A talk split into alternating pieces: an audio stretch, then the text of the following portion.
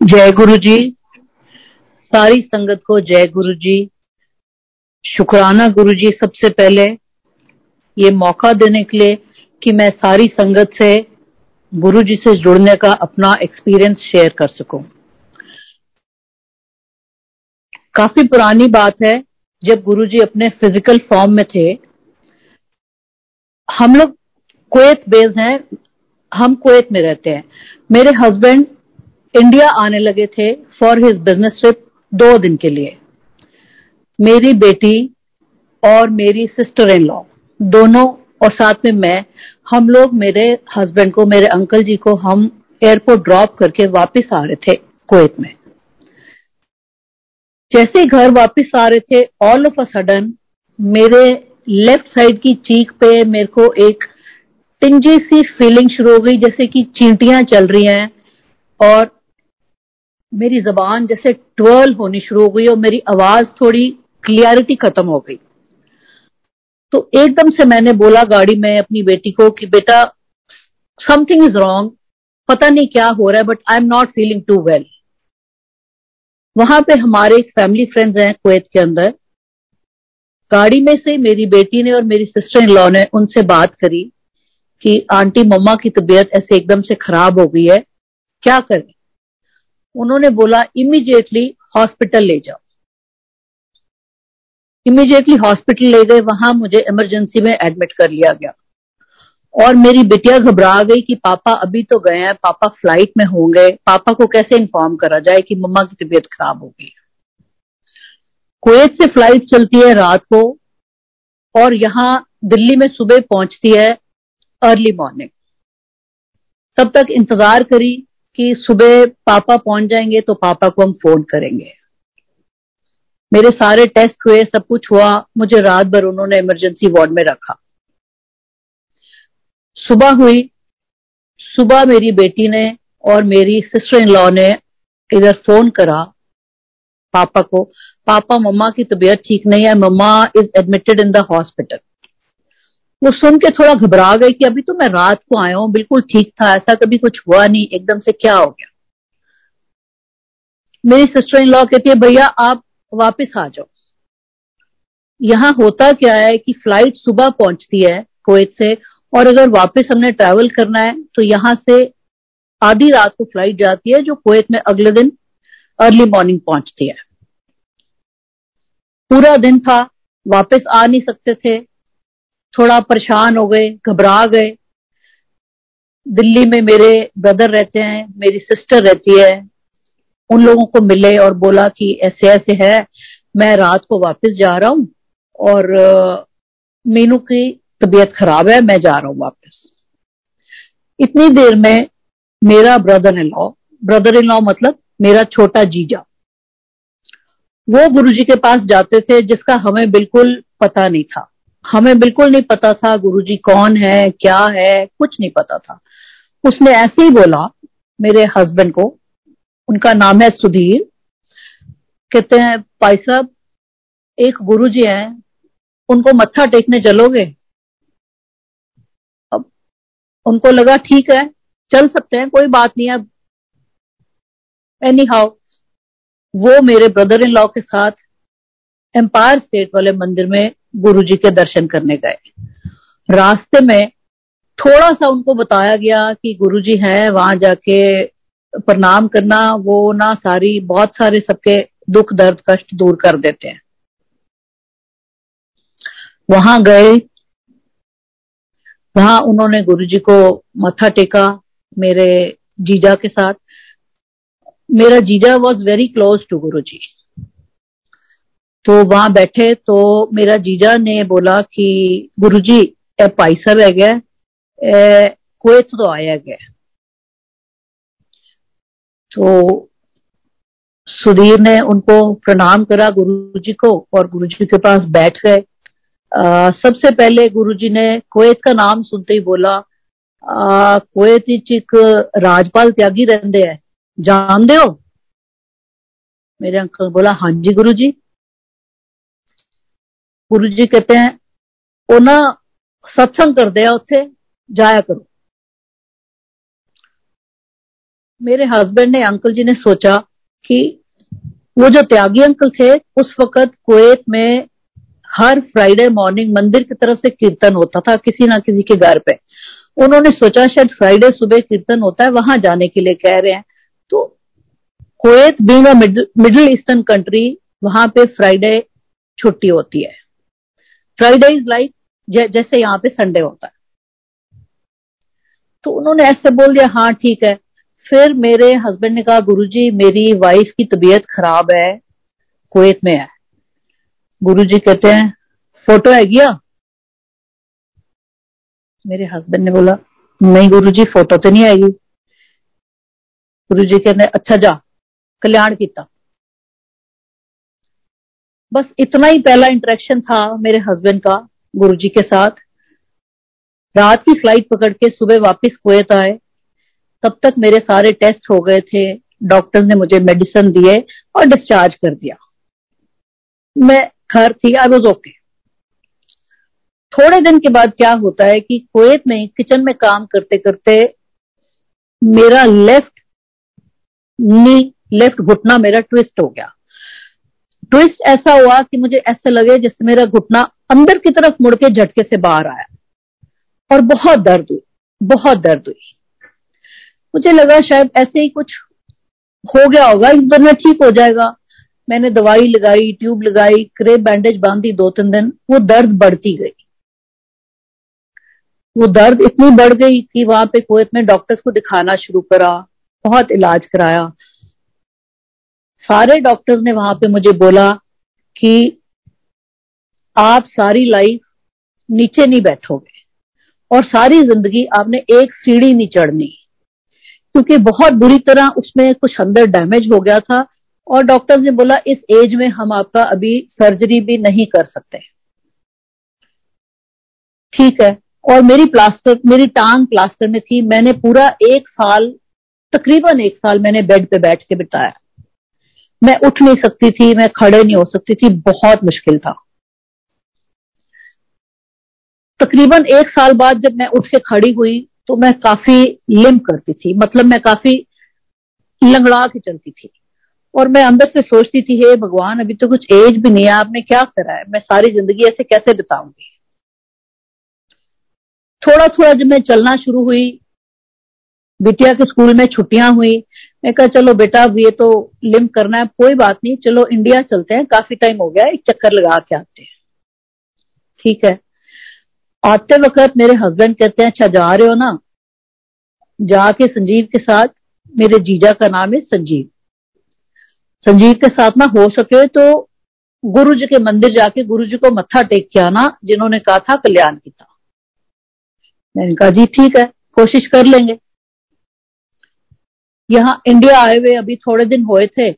ऐसे ही बात हो रही थी। मेरी सिस्टर और जीजा फिर कहते हैं भाई साहब, गए सी गुरु जी को, दीदी गुरु जी को चलोगे? जी हाँ बिल्कुल चलेंगे। मैं गुरु वो को बहुत ज़्यादा मानती नहीं थी बट मैं किसी की डिसरिस्पेक्ट नहीं करती थी। मैंने बोला हाँ चलेंगे। क्योंकि मेरे हस्बैंड भी खुश थे। उन्होंने भी कहा था, हो क्या आना। जस्ट फॉर द रिगार्ड मैंने कहा हाँ हम चलेंगे। हम गुरु जी के पास गए, मैं, मेरी बेटी, मेरी सिस्टर मेरा जीजा और उसकी दोनों बेटियाँ। जाते वक्त रास्ते में संजीव अंकल ने थोड़ा सा बताया गुरु जी के लिए कि गुरु जी की बहुत महिमा है, श्रद्धा से जाना, उनके वहाँ पे बड़ी मेर है बहुत बहुत बीमारियाँ दूर हो जाती हैं। मैं सुन रही थी अच्छा ओके ठीक है। वहाँ गए एम्पायर स्टेट पहुँचे गुरु जी हॉल में बैठे हुए थे अपने आसन पे फ्लैशी से कपड़े पहन के। एक मिनट लिए तो मुझे लगा कि पता नहीं इनको गुरुजी कह रहे हैं फ्लैशी कपड़ों में बैठे हैं हैं। बैठे तो गुरुजी जैसे हैं बट वो फीलिंग नहीं आई मुझे।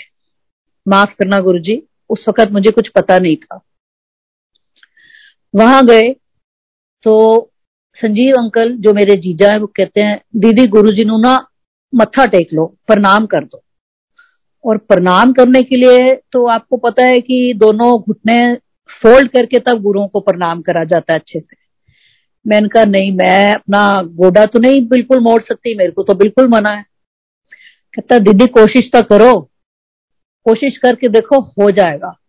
जे नहीं होएगा ना तो बहुत ज़्यादा तकलीफ़ होगी तो छोड़ देना ना करना, पर कोशिश पूरी करो। मैं कहा, संजीव, तुम क्या कह रहे हो? मैं बिल्कुल नहीं मोड़ सकती। मेरे को सारे डॉक्टर्स ने कहा है, नहीं करना। कहते अच्छा मैं कह रहा हूँ, कोशिश तो करो। अगर नहीं कर पाओगे तो छोड़ देना। मैंने किसी तरह टांग बड़ी मुश्किल से आड़ी टेढ़ी टेढ़ी टेढ़ी करते करते गुरु जी को प्रणाम करा। प्रणाम करा और खड़े होए। तो संजीव अंकल कहते हैं, दीदी, लंगर प्रसाद इतने मिलता है। लंगर प्रसाद खाओगे? और मुझे वैसे भी लंगर प्रसाद या प्रसाद कहीं पे खाना बहुत अच्छा लगता है। कुछ कहीं लंगर बट भी रहा होता है, मैं खाने पहुँच जाती हूँ। मैंने कहा हाँ लंगर प्रसाद तो खाएँगे। फिर उन्होंने मुझे एक्सप्लेन करा, दीदी, ज़मीन पे बैठना पड़ेगा, नीचे चार चार जने इकट्ठे बैठते हैं, चार लोगों की एक थाली आती है। तो मुझे लगा, मैंने अभी एक बार तो संजीव के कहने से गुरुजी को मत्था टेक लिया, मैंने अपनी टांग बड़ी मुश्किल फोल्ड करी है अब मैं नीचे तो बैठूंगी नहीं डॉक्टर्स ने मुझे कहा है कि सारी जिंदगी आपने नीचे नहीं बैठना कहता दीदी नीचे बैठना पे मैं क्या संजीव लंगर तो खा सकती हूँ लेकिन मैं नीचे नहीं बैठूंगी दीदी कोशिश तो करो ਇਹਨਾਂ ਦੇ ਨਾ ਲੰਗਰ ਪ੍ਰਸ਼ਾਦ ਦੇ ਵਿੱਚ ਬੜਾ ਪ੍ਰਤਾਪ ਹੈਗਾ ਬੜੀਆਂ ਬੜੀਆਂ ਚੀਜ਼ਾਂ दूर हो ਜਾਂਦੀਆਂ ਹੈਗੀਆਂ कोशिश करो मैं क्या संजीव क्या हुआ है तेरे मैं दिल में सोचू इसको समझ क्यों नहीं आ रही कि मेरे को इतनी तकलीफ होती है मेरे को डॉक्टर्स ने कहा है कि रिस्क मत लेना। ये मेरे को कह रहा ज़मीन पे बैठो। पहले भी एक बार मैंने मत्था टेक दिया अपने घुटने फोल्ड आड़े टेढ़े करके, जैसे भी। कहता अच्छा कोशिश तो करो ना। नहीं बैठा जाएगा ना तो ना बैठना। मैंने अपने पूरे मन से कोशिश करी। बड़ी मुश्किल में आए आए करती करती नीचे बैठी। बहुत लंबी सी टांग फैला के, चौंकड़ी मार के। लंगर प्रसाद आया। लंगर प्रसाद खाया। मुझे उन्होंने समझा दिया था कि जितना लंगर प्रसाद एक प्लेट में आता है, वो चार लोगों का होता है, चारों ने डिवाइड करके खाना होता है। तो अपना हिस्सा पूरा खाना, उसमें बड़ा प्रताप होता है। मीठा भी आएगा, तभी भी खाना। और हालाँकि उन दिनों में मेरी नई नई डायबिटीज़ डायग्नोज हुई थी। अंदर से मैं डर भी रही थी कि मैं नीचे भी बैठ गई हूँ, पता नहीं अब क्या होएगा, पर मैंने ठीक है। अपनी तरफ़ से पूरी कोशिश करी और मैं बैठ गई। लंगर प्रसाद खाया। उसके बाद प्रसाद में एक लड्डू था, मैंने लड्डू भी खाया। अंदर से डर भी लग रहा था, पर मैंने खाया, श्रद्धा से खाया। उसके बाद हम उठे, हाथ धो के आए। एम्पायर स्टेट में पहले क्या होता था, लंगर प्रसाद खा के हाथ धो के गुरु जी की आज्ञा लेके जाते थे। हाथ धो के हम वापिस आए गुरु जी की आज्ञा लेने के लिए। तो मैंने थोड़ा सा गुरु जी को ऐसा हल्का सा नीचे होके प्रणाम करा और मेरे घुटने में से ऐसी आग निकली। ऐसी आग निकली कि जैसे पता नहीं क्या हो गया कि मेरा गोडा जल जाएगा लेफ़्ट वाला। और अंदर से मुझे बहुत डर लग रहा था कि हे भगवान, मैंने क्या करा है? सारे डॉक्टर्स ने मुझे मना करा हुआ है, मैंने फिर भी संजीव की बात मान लिया पता नहीं क्या हुआ और इतनी आग निकली कि मैं आपको क्या ही बयान करूँ? जैसे ही गुरु जी की आज्ञा लेके हम बाहर जाके गाड़ी में बैठे तो मुझे बहुत भूख लगी। लंगर प्रसाद अंदर से खाया, पेट भर के गाड़ी में बैठते ही मुझे भूख लगी। मैंने बोला, संजीव, बड़ी भूख लग रही है, मुझे तो कुछ खाना खिला दे। कहता है, दीदी, अभी तो लंगर प्रसाद इतना खा के हो, अभी क्या खाना है? मैं क्या मुझे नहीं पता, मुझे बड़ी भूख लग रही है, मुझे कुछ भी खिला। जो मर्ज़ी खिला, लेकिन मुझे खिला नहीं तो मैं मर जाऊँगी, मुझे इतनी भूख लग रही है। रात का वक्त था। लेट इतना हो गए थे। कहते हैं अच्छा देखते हैं। फिर कहते हैं अच्छा चलो, मेरे दोस्त का है, गोला रेस्टोरेंट वहाँ चलते हो। मैं क्या जहाँ तू ले जाएगा, बस मुझे कुछ खिला दे। वहाँ गए। रात का टाइम था। उसने आइसक्रीम सजलर ऑर्डर करा। कहता है, दीदी, इस वक्त यही मिल सकता है, जो हैगा खा लो। मैं कहा, जो भी मिल रहा है, मुझे खिलाओ आइसक्रीम सिजलर खाया, हमने सबने वहाँ बैठ के। उसके बाद हम घर आ गए। सुबह उठे। अब जैसे संजीव अंकल ने बताया था कि गुरुजी के लंगर प्रसाद में बड़ी महिमा है, वो उनमें बहुत ताकत है, बहुत वो करते हैं बड़े बड़े मेरिकल्स होते हैं। मेरे दिमाग में कुछ खुराफत सी आई। मैंने सुबह उठते ही अपनी शुगर चेक करी कि मैंने रात को इतना मीठा खाया, संजीव ने कहा है, और सुबह मैं उठी हूँ तो मेरी शुगर बिल्कुल नॉर्मल निकली। मैं बड़ी हैरान थी। मैं उठ के खड़ी हुई तो मैं बिल्कुल सीधी भी खड़ी हो गई, मेरे घुटने में दर्द भी नहीं था। मैंने थोड़ा सा चल के देखा, मुझे दर्द नहीं हुई, और मैं लिंप भी करना, लंगड़ाना भी मैंने बंद कर दिया। दो चार चक्कर लगाए खैर ये तो कमाल ही हो गया, रात को तो इतनी दर्द थी, इतनी आग निकली थी, ये तो करिश्मा हो गया। मैं बहुत खुश हुई। तो उस वक्त मुझे लगा कि हाँ जहाँ पे लेके गए थे संजीव अंकल और अनु आंटी, मेरी सिस्टर का नाम अनु है, कि कुछ तो है कि कह रहे थे मेरिकल होता है, ये तो मेरे साथ मेरिकल ही हुआ ऐसा दिल में ख्याल आया कि कुछ तो है इनमें। ठीक है। पर फिर भी एक जो कहते हैं कि कनेक्शन हो जाता है गुरुजी के साथ या किसी के साथ, वो कनेक्शन नहीं हो पाया मेरा। उसमें मुझे काफ़ी टाइम लगा पूरा कनेक्ट करने में और पूरा सरेंडर करने में। एनी हाउ मैं खुश थी कि चलो मेरा लंगड़ाना बंद हो गया। अब देखते हैं, पता नहीं कितने दिन ठीक रहता है, कितने दिन चलेगा। बट चला। उसके कुछ सालों बाद वो होता है ना कि एक चीज़ की तसल्ली नहीं होती इंसान को कि ये वाकई में हो गया। मुझे लगा मुझे खुद को टेस्ट करना चाहिए। मैंने बोला, मुझे वैष्णो देवी जाना है। मुझे देखना है कि मैं कितनी ठीक हुई हूँ, मुझे इन्होंने कितना ठीक करा या कितना मेरेकल हुआ है। मैं इतना चल सकती हूँ कि नहीं? ये सिर्फ़ रोज का ही चल सकती हूँ। गुरु जी की ऐसी कृपा, मैं वैष्णो देवी होके आ गई। चढ़ाई चढ़ के गई हूँ, अपने आप वापिस आई हूँ। और मतलब गुरु जी के पास जिस दिन से मैं गई हूँ, वो दिन है और आज का दिन है। आज की डेट में मैं दिन में शायद 20-25 बार सीढ़ी भी चढ़ती हूँ रोज। गुरु जी की इतनी कृपा है कि मैं आपको बयान ही नहीं कर सकती। धीरे धीरे ऐसा कनेक्शन हो गया गुरु जी के साथ कि अभी दिन चढ़ते, रात होते, हमारे साथ पूरी फैमिली के साथ, ऐसे लगता है गुरुजी हमारे साथ ही हैं। और मेरे हस्बैंड को जो गुरुजी ने बोला था, त्यागी जी के लिए कुवैत में, सत्संग कर दे, जाया करो।